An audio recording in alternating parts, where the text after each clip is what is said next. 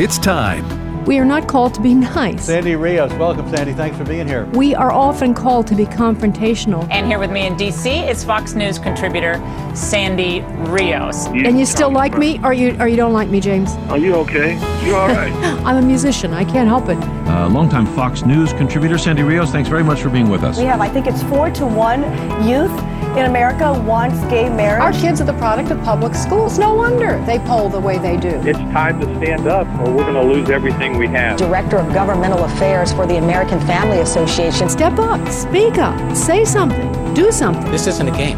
This is real life. Sandy Rios is with the American Family Association, a pro life radio talk show host. Some things are worth fighting for. I'm going to pause here. I'm going to lose the script and I'm going to reflect on the recurring feeling I have of impending doom. We have so much to look forward to, so much promise and potential of where we are, and so much reason for hope.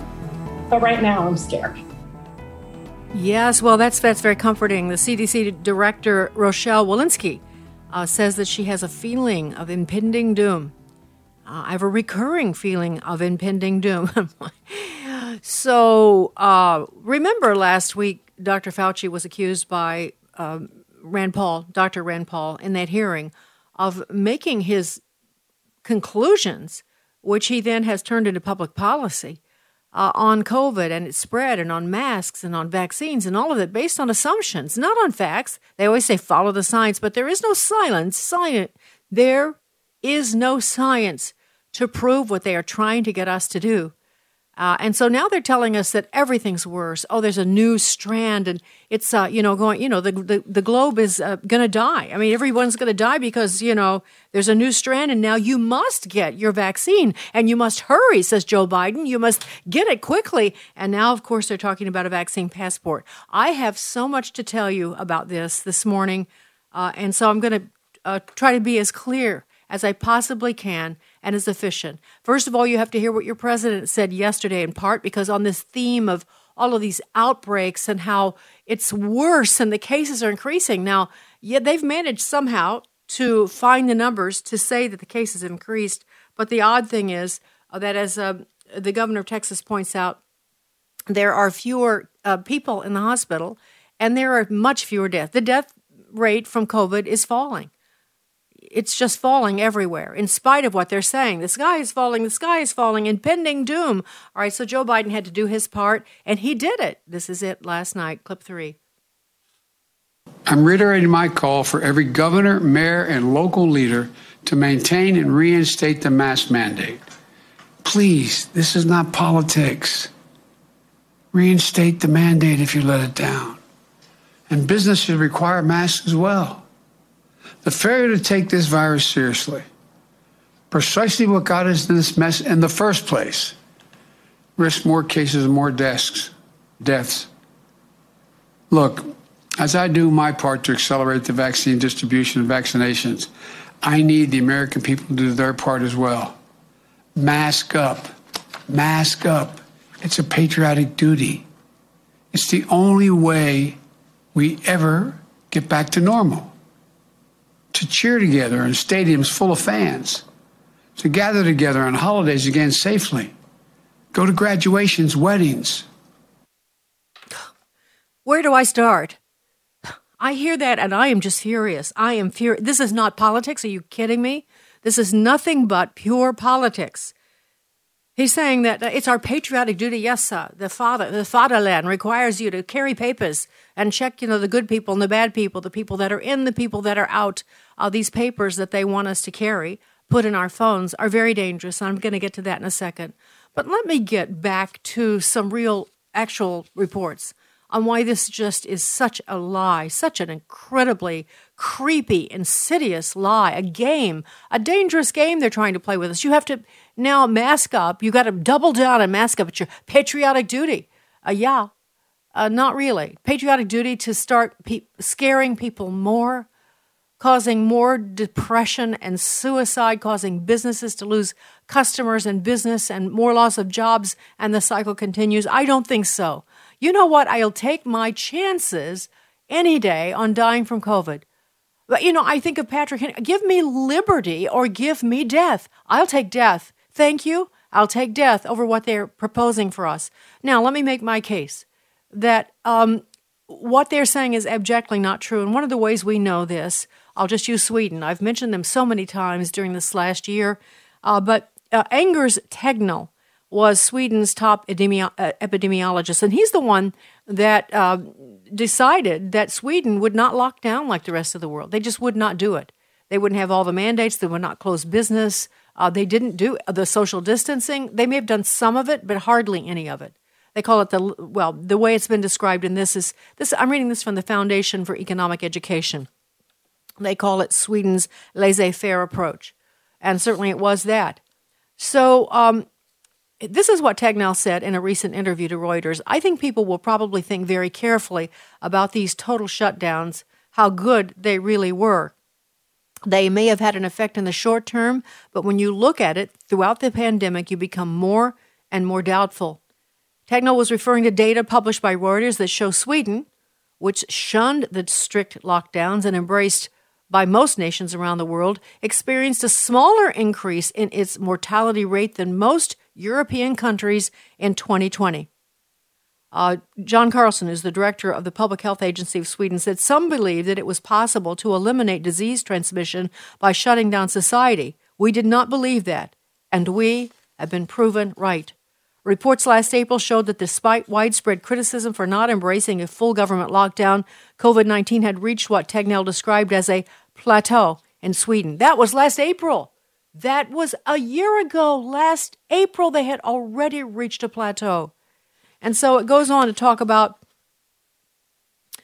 Uh, this is from Bloomberg. I'll read this last as that. No, I, I don't have time to read all of that. I want to. We'll put this article on our Facebook page. It's uh, Sweden say saw lower mortality rate than most of Europe in 2020, despite no lockdown. And so uh, this article ends very interesting, Lola. So let me go to the end of it. It says one reason Sweden saw a lower mortality rate than most of its European counterparts is because its leaders recognized this. As a result, Sweden avoided much of the collateral damage associated with lockdowns, which includes economic distress, increased suicide, depression from social isolation, drug and alcohol abuse, and other adverse public health consequences. And um, remember, Dr. Fauci said, this is recalled in this article, he said this last spring. We can't stay locked down for such a considerable period of time that you might do irreparable damage and have unintended consequences, including consequences for health. That's what he said last year. Oh, what a difference a year makes, and what a difference money makes in terms of all the money you can gain from doing these things from vaccines, from masks, uh, control, the incredible control that's been gained by people like Fauci and others. And Joe Biden now is pulling the strings again. And so he's warning governors, you know, reinstate, I'm telling you, uh, reinstate the mask mandate and make sure both businesses do the same thing, you governors, it's your patriotic duty. Well, Ron DeSantis, the governor of Florida, wasn't having it. Clip one. You want the fox to guard the henhouse? I mean, give me a break. I think this is something that has huge privacy implications. It is not necessary to do. You know, we're going to have hit three and a half million seniors that have gotten shots uh, uh, sometime this week, likely 75% of seniors. It's important to be able to do it, but at the same time, uh, we are not going to have you provide proof of this just to be able to live your life normally. And I'm going to be taking some action in, in an executive function, emergency function here very shortly. Yes. Okay. So he's talking about the vaccine passports, which I want to talk about. But uh, Ron DeSantis is not having this uh, he's become really uh, the leader. Really, I, it just I, the, by def, by default, if nothing else, he's willing to take a stand. He's willing to fight back, and thank God for Ron DeSantis and other other Republican governors has have followed suit, and thank God for all of them too. Uh, sometimes courage breeds courage, and he certainly has it. But it's courage against a windmill.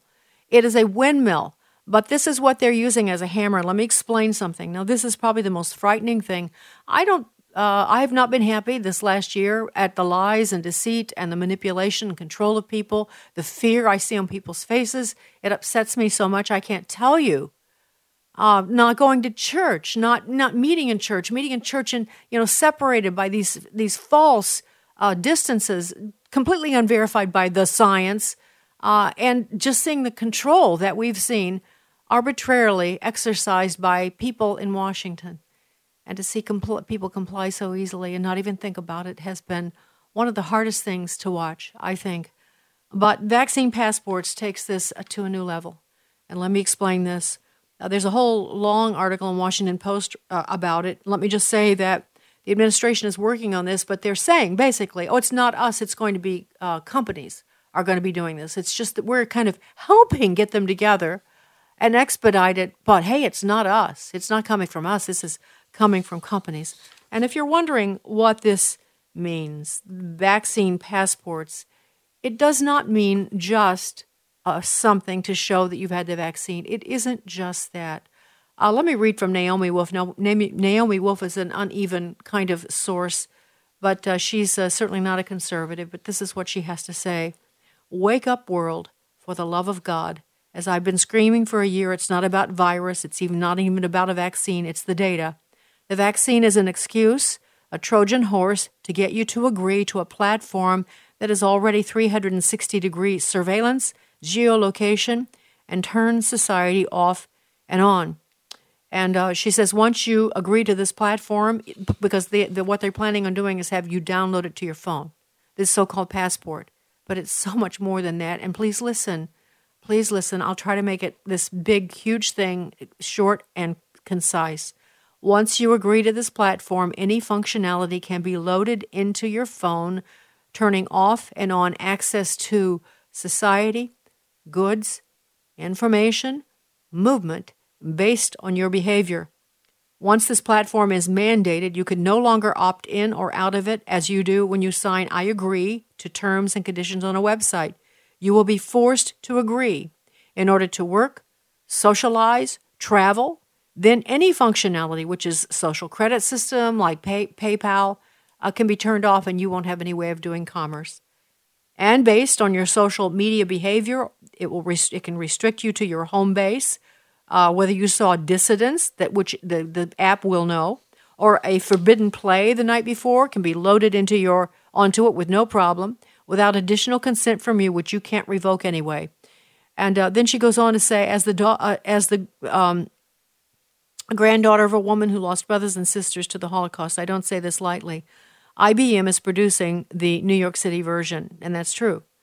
And then she says IBM's German subsidiary, Nazi German, Germany, built a forerunner of a digitized system like this using punch cards that, first, did exactly what Vaccine Passport proposes. It separated Nazi Germany into two tier society, Jew and Aryan, using the technology of the day. Then IBM created the mechanized list that allowed Jews to be rounded up swiftly, efficiently, exactly same system, updated. But before that, Nazis created exactly what vaccine passports explicitly promise separation of society into two tiers the clean, privileged, with access, and the unclean, restricted, stigmatized, marginalized. There is no going back once this platform unrolls. There is no escape. And if you think that's extreme, there's an interesting article in The Guardian this morning. This is a British outlet, and it's written by a Brit, a Brit named Stephanie Hare. And she says, Give pause before you raise a glass to the sp- prospect of a vaccine passport. And she reflects much the same thing, only she talks about it from the vantage point of someone who lives in the UK. Uh, we'll put that article also on our Facebook page. Give pause before you raise a glass to the prospect of a vaccine passport. It will not just apply to whether you can travel, it certainly will. I think most of us will have to say goodbye to international travel unless you want to take the vaccine and download the passport. And uh, this is much like it sounds the Chinese social score, where the apps they, they track every people's every behavior, their thoughts, uh, their their associations, and they are given a score, a social score, and based on this score, you, it decides whether you can get a job, whether you can enter a college, or whether you can, you know, uh, uh, access society. This is where this is going. For those of you that are believers in Jesus and know the New Testament, you know God in Revelation, we have predictions of these kinds of things. And here it is in living color. Sandy Rios in the morning on AFR Talk.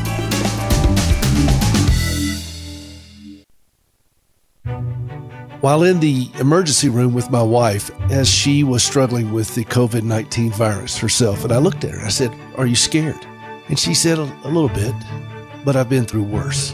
The Certainty of Mankind's History with Uncertainty, an article by Peter Rosenberger. And then, as her fever was approaching almost 103, she started singing In Christ Alone. I place my trust and find my glory in the power of the cross.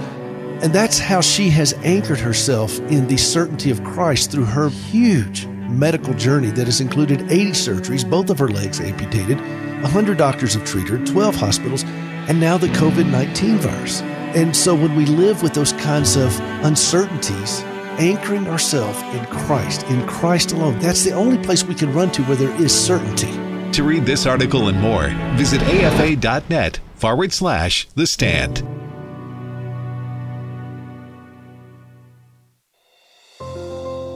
This is Pause to Pray, a chance to stop down from the daily noise of life and pray for our country's leaders. Today, we pray for Cecilia Rouse, Chair of the Council of Economic Advisors. She advises the President on economic matters, and her agency prepares the economic report of the President. Proverbs 19:20 reminds us of the importance of wise counsel. Listen to advice and accept instruction, that you may gain wisdom in the future. Right now, with this in mind, let's pray together. Almighty God, we ask for guidance for Cecilia Rouse as she advises the President on economic matters. We ask this in Jesus' name. Amen. Pause to Pray is a service of this station and the Presidential Prayer Team. Join us as we pray for God's guidance for the President and his administration. It's the 100 Days of Prayer. Details at pausetopray.org. Hello, Americans. I'm Todd Starnes with news and commentary next.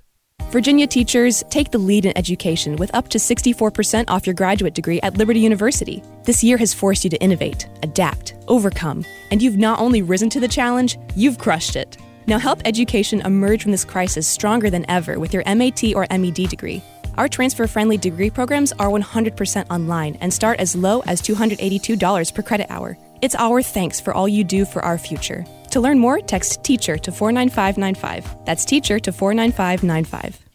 The Cinderella story of the NCAA basketball tournament came to an end for Oral Roberts University. The Christian University, a number 15 seed, making it to the Sweet 16. The Arkansas Razorbacks doing what the mainstream media had wanted to do all along give the Christians the heave ho. USA Today published a story condemning the Golden Eagles, demanding they be banned from the tournament. That's because ORU holds to the biblical standard for marriage and gender. Outsport said the Golden Eagles should be treated as anti gay pariahs. Mason Beasler wrote about this in a recent edition of AFA Journal. He says at the root of this liberal agenda is one that is entirely intolerant of differing beliefs. So don't be surprised if one day the NCAA demands conformity on that particular issue. Just remember, you can't host an NCAA tournament unless you let men use the ladies' room. I'm Todd Starnes.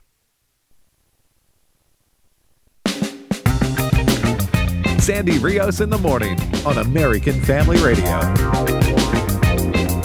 I don't need to wait another minute, let alone an hour, to take common sense steps that will save the lives in the future and to urge my colleagues in the House and Senate to act.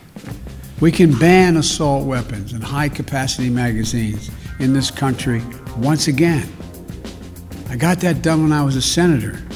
It passed, it was law for the longest time, and it brought down these mass killings. We should do it again. We can close the loopholes in our background check system, including the Charleston loophole. That's one of the best tools we have right now to prevent gun violence. The Senate should immediately pass, let me say it again the United States Senate, I hope some are listening, should immediately pass the two House passed bills that close loopholes in the background check system. These are bills that receive votes of both Republicans and Democrats in the House. This is not and should not be a partisan issue. This is an American issue. It will save lives, American lives. And we have to act. We should also ban assault weapons in the process. All right. That's your president. at least he doesn't tweet. Uh, don't you, you know, at least he doesn't tweet. Joe's such a nice guy. And when he says these things, he's just so nice, except for the times when he's saying, come on, man, or criticizing or ridiculing the former president. He's not so nice.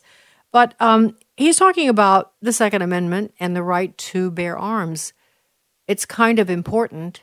Uh, uh, and so there's a reason why we have that amendment. We've had this conversation with our next guest so many times. There are things we want to talk to him about this morning. John Lott is um, John. I forgot who you are. You, he's the president of Crime Prevention Research Center. I know John so well. I went blank, but he's a, he was a former senior advisor for research and statistics at the Department of Justice's Office of uh, Legal Policy. He worked on vote fraud, and we're going to talk about that secondly. Secondly, but John, we have to start with these uh, gun laws because that's your that's your bailiwick, and um, there's been two mass shootings recently, and then this is what Joe Biden said on the heels of it. Just your thoughts about what he's talking about doing. Right. Well, uh, you know, everybody wants to try to figure out what we can do uh, to stop these attacks. I mean, last year there were only two of these attacks during the entire year, but um, you know, the the thing is, uh, these background check bills, for example, that he was talking about, they wouldn't have stopped the attacks that just happened, and they wouldn't have stopped any of the mass public shootings over, you know, any time this century. Uh, you know, take something like the Charleston uh, loophole bill uh, that he was talking about. It's really a misnamed uh, bill there. Um, the the notion is is that the the killer Dylann Roof, who shot the uh, nine people in the black church in 2015 during the Obama administration, uh, if they'd only had more time to go and do a background check, uh, so they're going to be given up uh, 30 days to do it, uh, they would have found that he was disqualified from being able to go and buy a gun. And that's simply wrong. Uh, you're banned from buying a gun if you're either a convicted felon or you've been convicted of uh, certain misdemeanors, or uh, if you've been arrested but not yet convicted, but arrested for a crime, a, a state crime, where uh, the prison term that you could get if you are convicted would be two years or more. Uh, the problem is uh, Dylann Roof was con- arrested for a misdemeanor drug offense, where the worst penalty that he would have faced if he had been convicted would have been six months. So they could have they could have spent the next 30 years going and checking his background, and they still wouldn't have found him prohibited uh, because of the arrest that was there. You know, if they want to go and change the law so that a simple arrest but not a conviction for, let's say, any misdemeanor uh, would have prevented you from being able to buy a gun, you know, at least that would have been relevant. Uh, but, you know, or they could go and say, um, you know, uh, we're going to uh, uh, ban you from being able to uh, purchase a gun for 30 days to try to create a waiting period like that, you know. But they don't want to make an argument like that. They want to focus on something that, uh, you know, is a horrible incident there and trying to tie it into uh, a law that they want to go and change. I think it, they'd be a lot more honest if they simply said we want to make a 30 day waiting period. But I know that that would be a lot harder itself for them to make. Yeah, well, we can't count on them ever being honest, and this is the pattern they always use. As soon as some crime happens, John, how many times have we talked about this through the years? I'm honestly, since I was on, since we, I met you in Chicago in the '90s, uh, this has been the, the, it's been the ritual, it's been the dance. Uh, there's a shooting, and then they want to take away the rights. They're, they're convinced that the shooting itself is reason to take away uh, uh, law-abiding citizens' rights to carry guns to protect themselves. You know, I'm thinking about. Did you see that video of the guy in uh, Salem, Oregon? Uh, they had a what they called a freedom rally on Sunday, and uh, so all these trucks, you know, drove through near the Capitol, around the Capitol, with flags, and some had Trump stickers, but some it was America and all of this stuff. And then Antifa came uh, to be part of that. According to Andy Ngo, it was outright Antifa. And uh, did you see this, John, where um, this older gentleman is driving by in the truck, and the Antifa are attacking these trucks? They're damaging them. They're they're throwing paint on them. They are uh, throwing objects. They're knocking out windows. Uh, and this one gentleman, they they knocked out his window. They spray painted his truck with yellow, And he gets out of the truck. They t- they knocked out his taillights to see what's happening, and they mace him right in the eyes. And he then draws his gun, and he says, "Get away from me." And then he's promptly arrested, um, thrown on the ground. Not thrown. Well, he's he's told to get on the ground.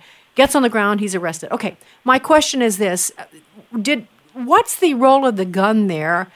And um, do you have a right to defend yourself if someone has just shot you in the eyes with mace? Don't you have a right to self defense?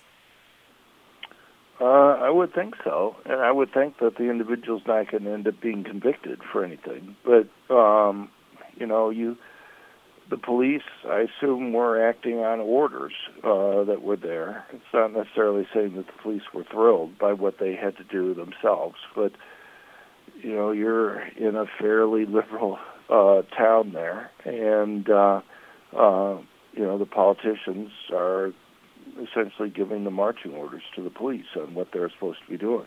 I mean, just like in Portland, Oregon, uh, not very far away, where Antifa uh, has been doing riots and damaging buildings uh, and businesses.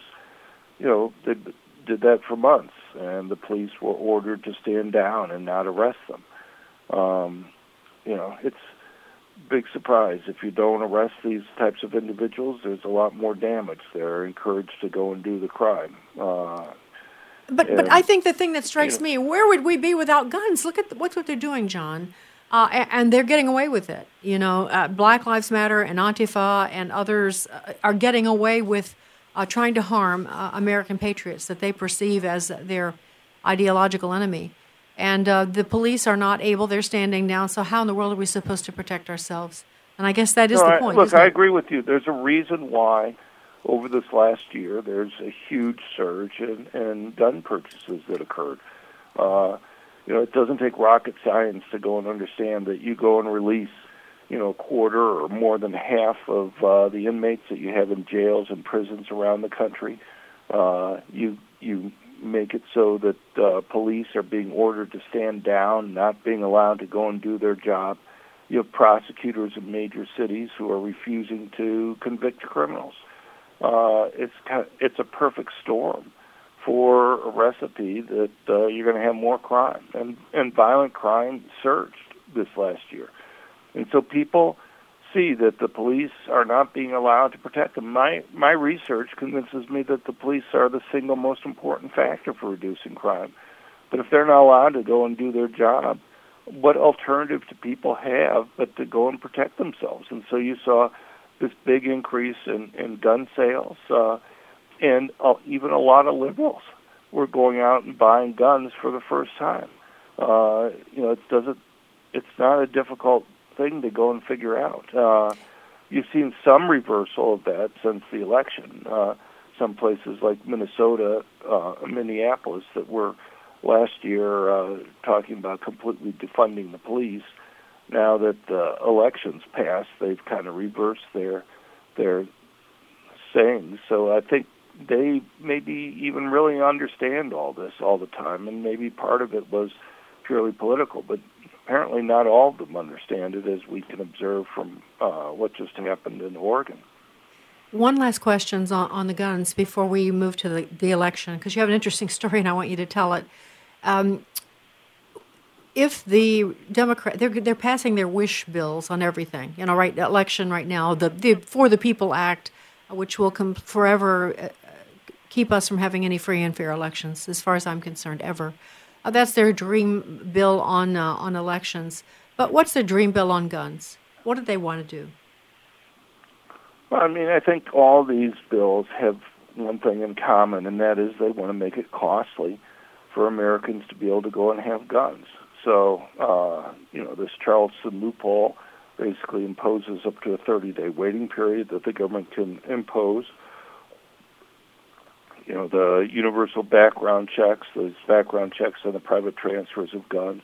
Um, you know, in Washington, D.C., where they're voting on it, costs $125 to privately transfer a gun.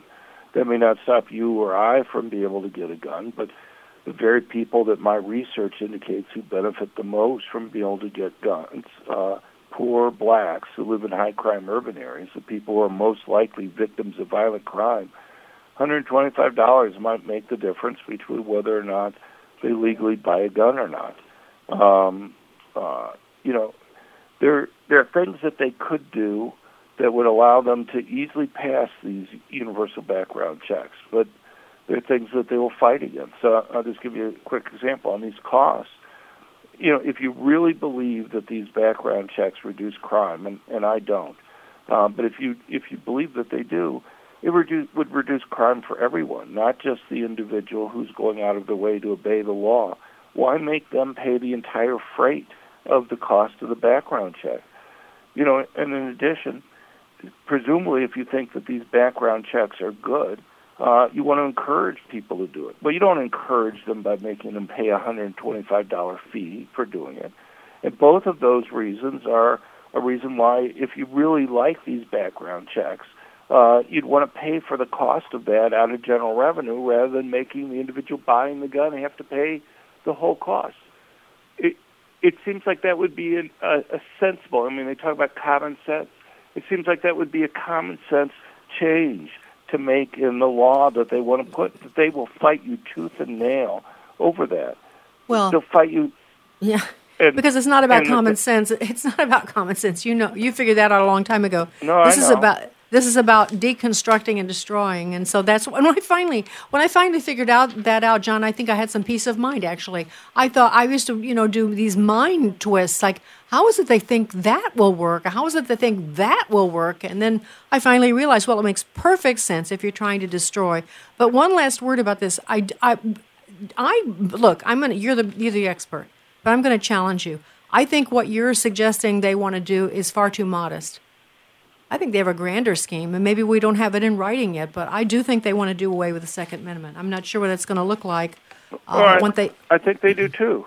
I think Yeah. they do too. I think they, they, you know, they they keep con- professing that they don't want to do away with the Second Amendment now, but you know, these are the same people that when the um, Heller decision was made by the Supreme Court or the McDonald decision was made by the Supreme Court, both a decade or more ago now, um, they were in court saying that uh, uh, the government had the ability to completely ban guns if they wanted to do it.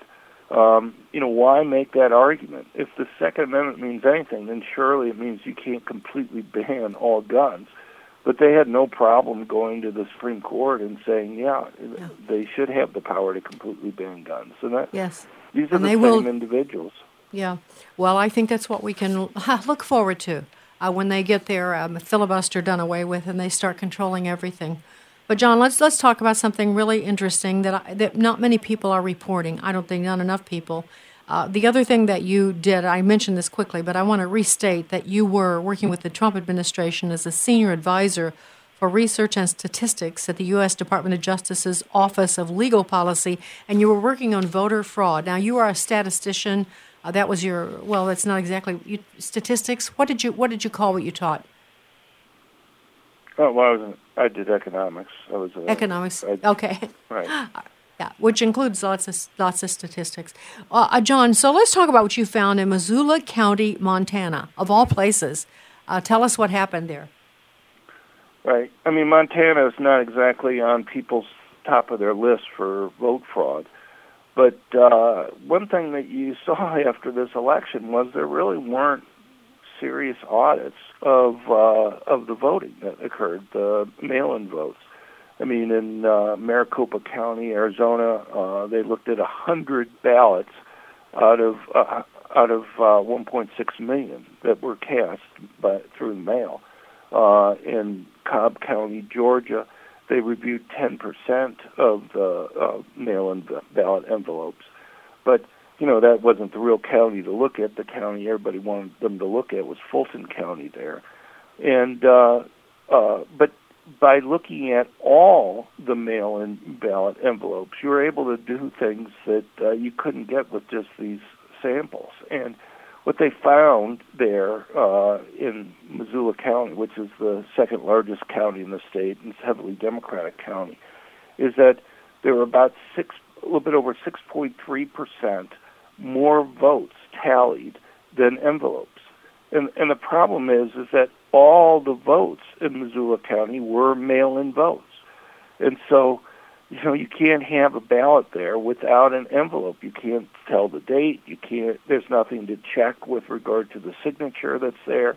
Um, and uh, they had no explanation for it. Uh, and and they were supposed to also have a video of uh, the process where they show the opening of the envelopes and uh, and the counting of the ballots, but the videos were missing from that. Um, and there are other problems that have occurred. Uh, of the envelopes that they did have, um, they were missing dates. Uh, some of them uh, hadn't had their signatures checked. And when you add those together, you're talking about over 7% of the votes. And that that not only uh, could swing a number of local races, which were much, much closer than that. I mean, some were very close for uh, the state house within that county. Uh, but you also have a situation where, um, uh, you know, even statewide races, uh, recent statewide races were less than the margin uh, that you have there in, in Missoula County. Um, so, you know, if, if you can have this type of problem uh, in a county where people weren't even focusing really on whether there was vote fraud or not that was occurring. We can only imagine in other places uh, how much worse it could be. Yeah, it makes me wonder. Uh, uh so, uh, did I have? Did you guys look into like with Tester? I thought Tester won by kind of a small margin in 2020, and I don't know if you know right offhand what that was. But would it have have affected potentially his race as well? Uh, I don't know if it, I don't think it would have affected his last one. Last time I think he was up was uh, uh, 2016, but um, uh, he's up again. Oh, sorry. I thought I'm sorry. I misunderstood. I thought he ran again this year, so I made a mistake. Uh, right. He comes up again in 2022, but uh, there were his first time. Uh, I think he, uh, for sure uh, was extremely close. I think it was less than 4,000 votes in the state. Uh, the uh, previous Democratic governor in the state had won by just uh, a few thousand votes. Um, uh, you know, and there are other races that uh, could have been turned if just by having fraud in this one county. I mean, there are other, there are a couple other heavily Democratic counties in the state. I don't know. People haven't gone through and looked at their vote counts yet, too. So it's it's possible that it's even more than just one county. But what? just having this in one county. I mean, whether it's just incompetence or whether it's somehow people trying to stuff the ballot box. When you have, you know, seven percent plus, and the, and this doesn't even count the duplicate signatures. They, the auditors were not allowed by the county election officials when they were to take pictures of the signatures. When they were going through uh, there were a number of cases. There was one, uh, there are 28 votes from a nursing home uh, that they discovered where the signatures looked very similar to each other on all 28 of uh, the envelopes. Uh, another auditor found that uh, there were literally dozens of uh, of envelopes that looked like they had the same unique signature on them. Uh, but the problem was with the COVID restrictions, the county election officials wouldn't allow uh, the auditors to go and share ballots across tables. Uh, they wouldn't allow them to take pictures and share the pictures across tables, so that uh, you know you may have one auditor seeing five votes that look the same uh, in terms of signatures, and somebody else may have gotten another ballot that looked the same, but they would never hey, know. John, we're going to have to take a break. I, I just had one more question for you, but if you don't mind holding on just for a second. We'll do a little short break. And what I want to ask you is uh, what we need to talk about in just the few minutes that we have left is the implications of this. Because what you're contributing to here is the big lie, you know, the big lie that there was any voting irregularity in 2020. You just told a big lie. Trump yes. impeached the second yeah, time. Yeah, exa- exactly. So when we come back, let's talk about the larger implications of what you found in Missoula County, Montana, on future voting and also on 2020.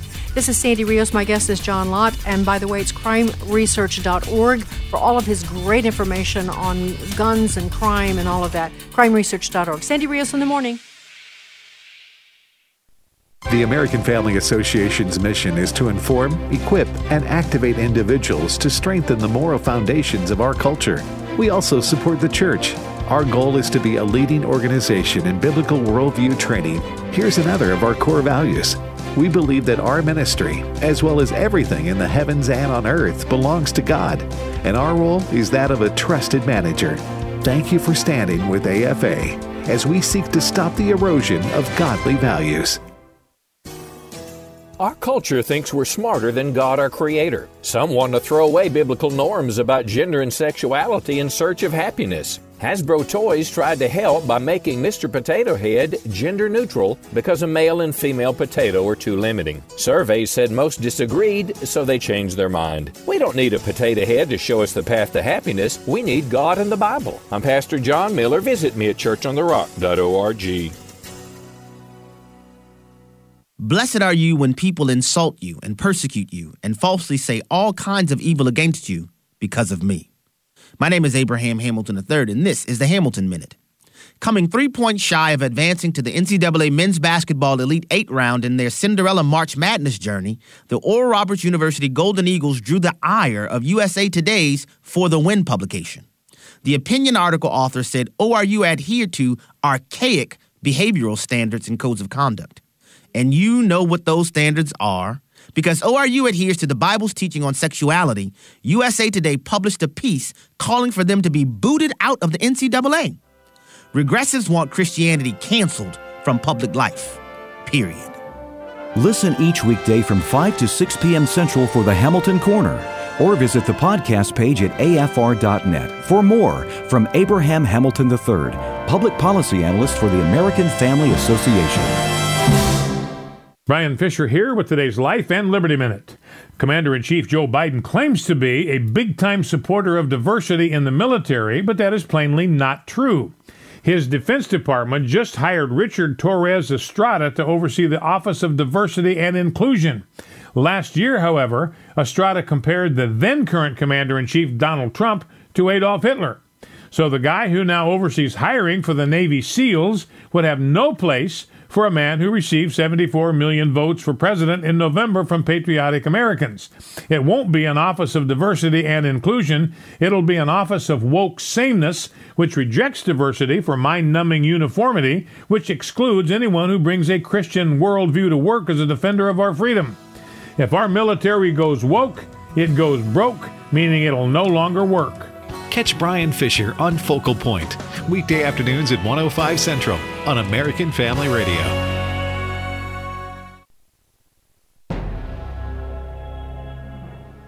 This is Frank Gaffney with the Secure Freedom Minute. The World Health Organization, an international agency known to be deeply compromised by the Chinese Communist Party, has just concluded a problematic investigation into the source of the murderous coronavirus pandemic.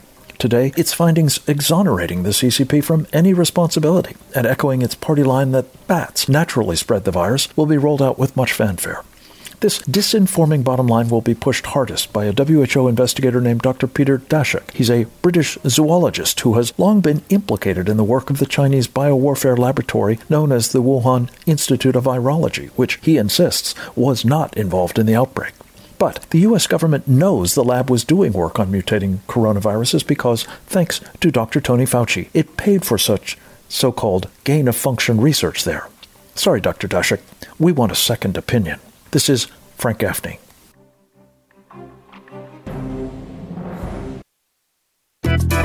Don't forget to connect with Sandy Rios in the morning on Facebook or email Sandy at sandy at afr.net.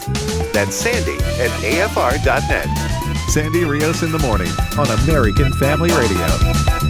John Lott is my guest, always my special guest, and he is uh, the president of Crime Prevention Research, but he worked with the Justice Department on election fraud issues uh, in 2020. So uh, uh, he's found they have discovered all this fraud. Uh, well, let's say 7% of the ballots were suspect in this county, Montana. And uh, this article that he lays out, which we'll put on our Facebook page, explains all of it. It's very interesting. But John, just in closing with you, what is the what does this do to the whole narrative? I mean, is that I would think this would be a useful um, story, certainly, to say really that this is the big lie that there were no irregularities. Of course, there were. Yeah, I mean, uh, the media has been very irresponsible on this, where they just constantly claim, without even looking at anything, that uh, there was no evidence. Uh, you know, it's just a big lie about uh, any vote fraud, saying that there's no vote fraud, saying that there's no problem at all with mail-in ballots. Look, you look around the world. I mean, if if if Trump or others were delusional with regard to vote fraud, then the vast majority of the world is delusional with regard to vote fraud. In Europe, uh, 74% of European countries ban mail-in ballots completely for people living in the country. Um, another 6% require that you have to be either in the military or in the hospital at the time of the vote, and you have to have uh, uh, verification from a third party, from the military or the hospital, not your own word on it. Um, the, you have another 15 percent that require that you have to have a photo ID, government issued photo ID, and physically go and pick up your absentee ballot yourself. So these are 95% of European countries banning it or having very strict regulations with regard to absentee ballots, let alone these types of mail-in ballots, which are are even much worse. You get outside of Europe, you have even higher rates of banning these uh, uh, types of ballots. And there's a reason for that. A lot of countries, like France, used to have uh, absentee ballots. Up, they had it up until 1975, where they discovered literally hundreds of thousands of dead people voting. Um, the UK used to have rules similar to what we have up until uh, 2006, when just in the city of Birmingham, England, they discovered something like 40,000 um, fraudulent votes, and now they require uh, photo IDs to go and uh, obtain the ballots. So, you know, uh, it's in fact in Europe there was only one country that changed its voting rules because of the coronavirus. Uh, Poland, for a one-time exception, uh, had absentee ballots for uh, this past election. Uh, uh, but you know, even there, it was just a temporary change, and and you know, it's most of the countries wouldn't make any change at all, despite the fears about the coronavirus. So it's it's really something that uh, we need to think long and hard about before we adopt the types of executive rules that uh, Biden just put in place, or uh, this HR one that you were just talking about before the break, that would force states uh, to move towards uh, mail-in ballots and getting rid of uh, any type of ID requirements for people to, to register to vote. And I think the thing that the thing that really uh, probably scares me, frightens me, concerns me the most, John, is that we can laugh about that the big lie. I did sort of make a joke about it, but it's being used uh, as a hammer, as a tool. And I was, I, I don't know if you, I'm sure you have been keeping up with at least some of what's happened after January 6th, after that um, demonstration for President Trump, that, that rally in support, and then the incursion into the Capitol. People are being arrested, and, and at least in one particular case I know of, I read the FBI transcript, and this 18 year old boy was arrested. He went with his parents, and he was arrested for whatever, you know, going into the Capitol illegally and all the, all the different things that they're charging people with. But in the transcript, when they're, the parent, he's homeschooled uh, they're actually in, um, interrogating the father, and they ask him if he believed. They asked the father if he believed that the 2020 election was a, was was stolen, uh, and that if he believed Joe Biden was the real president. And then they make the comment that um, uh, they can't let the boy out of jail uh, without bail into his custody because he's not a trustworthy parent. It's like a, um, uh, the inference is child abuse because you've taught him basically that this election was uh, a fraud, and therefore we can't release him to you. I actually read that in the transcript, John. I don't know if you're aware of that, but that's how this is being used. I mean, that's that's terrifying. I mean, I don't. Uh, I mean, that's first I've heard of that, and it's uh, it's very concerning. Look, I mean, even Fox News and uh, other similar outlets uh, were using terms in their news stories, you know, about, you know, yes.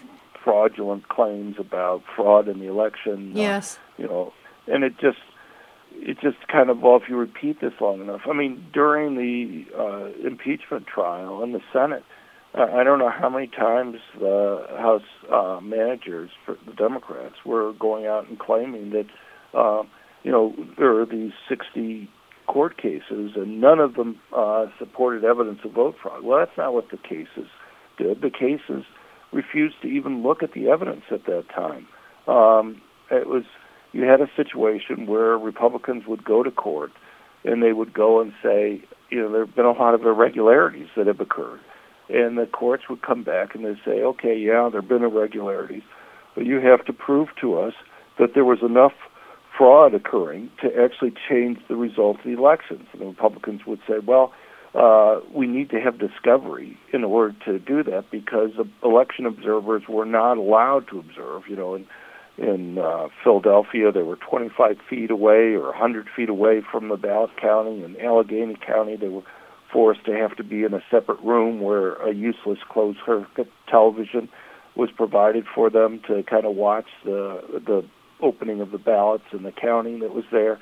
You had similar stories in Wayne County, Michigan, or uh, Milwaukee, uh, Wisconsin, or other places, Fulton, Georgia, and uh, you know you're in a situation where the Republicans had a catch-22 because they were saying, look, we, can't give you an exact count until we have discovery because we weren't allowed to uh, watch the ballot counting. And the judges say, well, we're not going to let you have discovery until you can prove to us up front about the amount of fraud. I mean, there are lots of court decisions that recognize that there was irregularities that had occurred. Um, but, uh, you know, I try to do some empirical work when I was in the Department of Justice uh, that got around this problem just by looking at systematic evidence, and I think there was a fair amount of systematic evidence that there was fraud that was occurring. But um, you know, the, the the amazing thing about Montana here is that we actually have a complete recount of uh, of the envelopes. More needs to be done. I mean, it's a multiple stage process where they can only do so much kind of in the first stage. They have to go to court uh, and to get an order in order to go and do uh, further examinations of, of the voting that was occurring there. Uh, and hopefully the amount of problems that they found to begin with will be able to, to, to move the courts in that direction. Uh, but it's, but this should hopefully create an incentive for us at least to fight back against uh, HR one and to get other courts to allow people to examine the, the ballots finally. Uh, the problem is right now uh, you're reaching periods of time where evidence isn't going to be kept uh, anymore in the oh, elections. So, yeah, it's already been yeah, it's been destroyed in like, some places. Yeah, well, they have like 60 day rules for keeping mm-hmm. information from the election. Yeah. Uh, and those have passed. Yep. Well, this is still valuable information, John. I just am, I'm a really committed. I believe truth has a power of its own. And so, for no other reason, you have reported the truth of what happened in Missoula County, Montana, uh, for all to hear that uh, have ears to listen. And by the way, the article is called A River of Doubt Runs Through Mail Voting in Montana. And we'll put that on our Facebook page so that you can read it and share it with your friends. And uh, when they tell you it's a big lie, you can share that with them because it isn't a big lie. John Lott, always a privilege. It's crimeresearch.org to read and see everything that John is writing about um, about crime and guns and all of that. He's written some great stuff through the years and have been really the, the lone voice on the fighting back on gun control. Uh, so, Professor John Lott, thanks. Have a great day. Thanks for joining me. This is Sandy Rios in the morning on AFR Talk.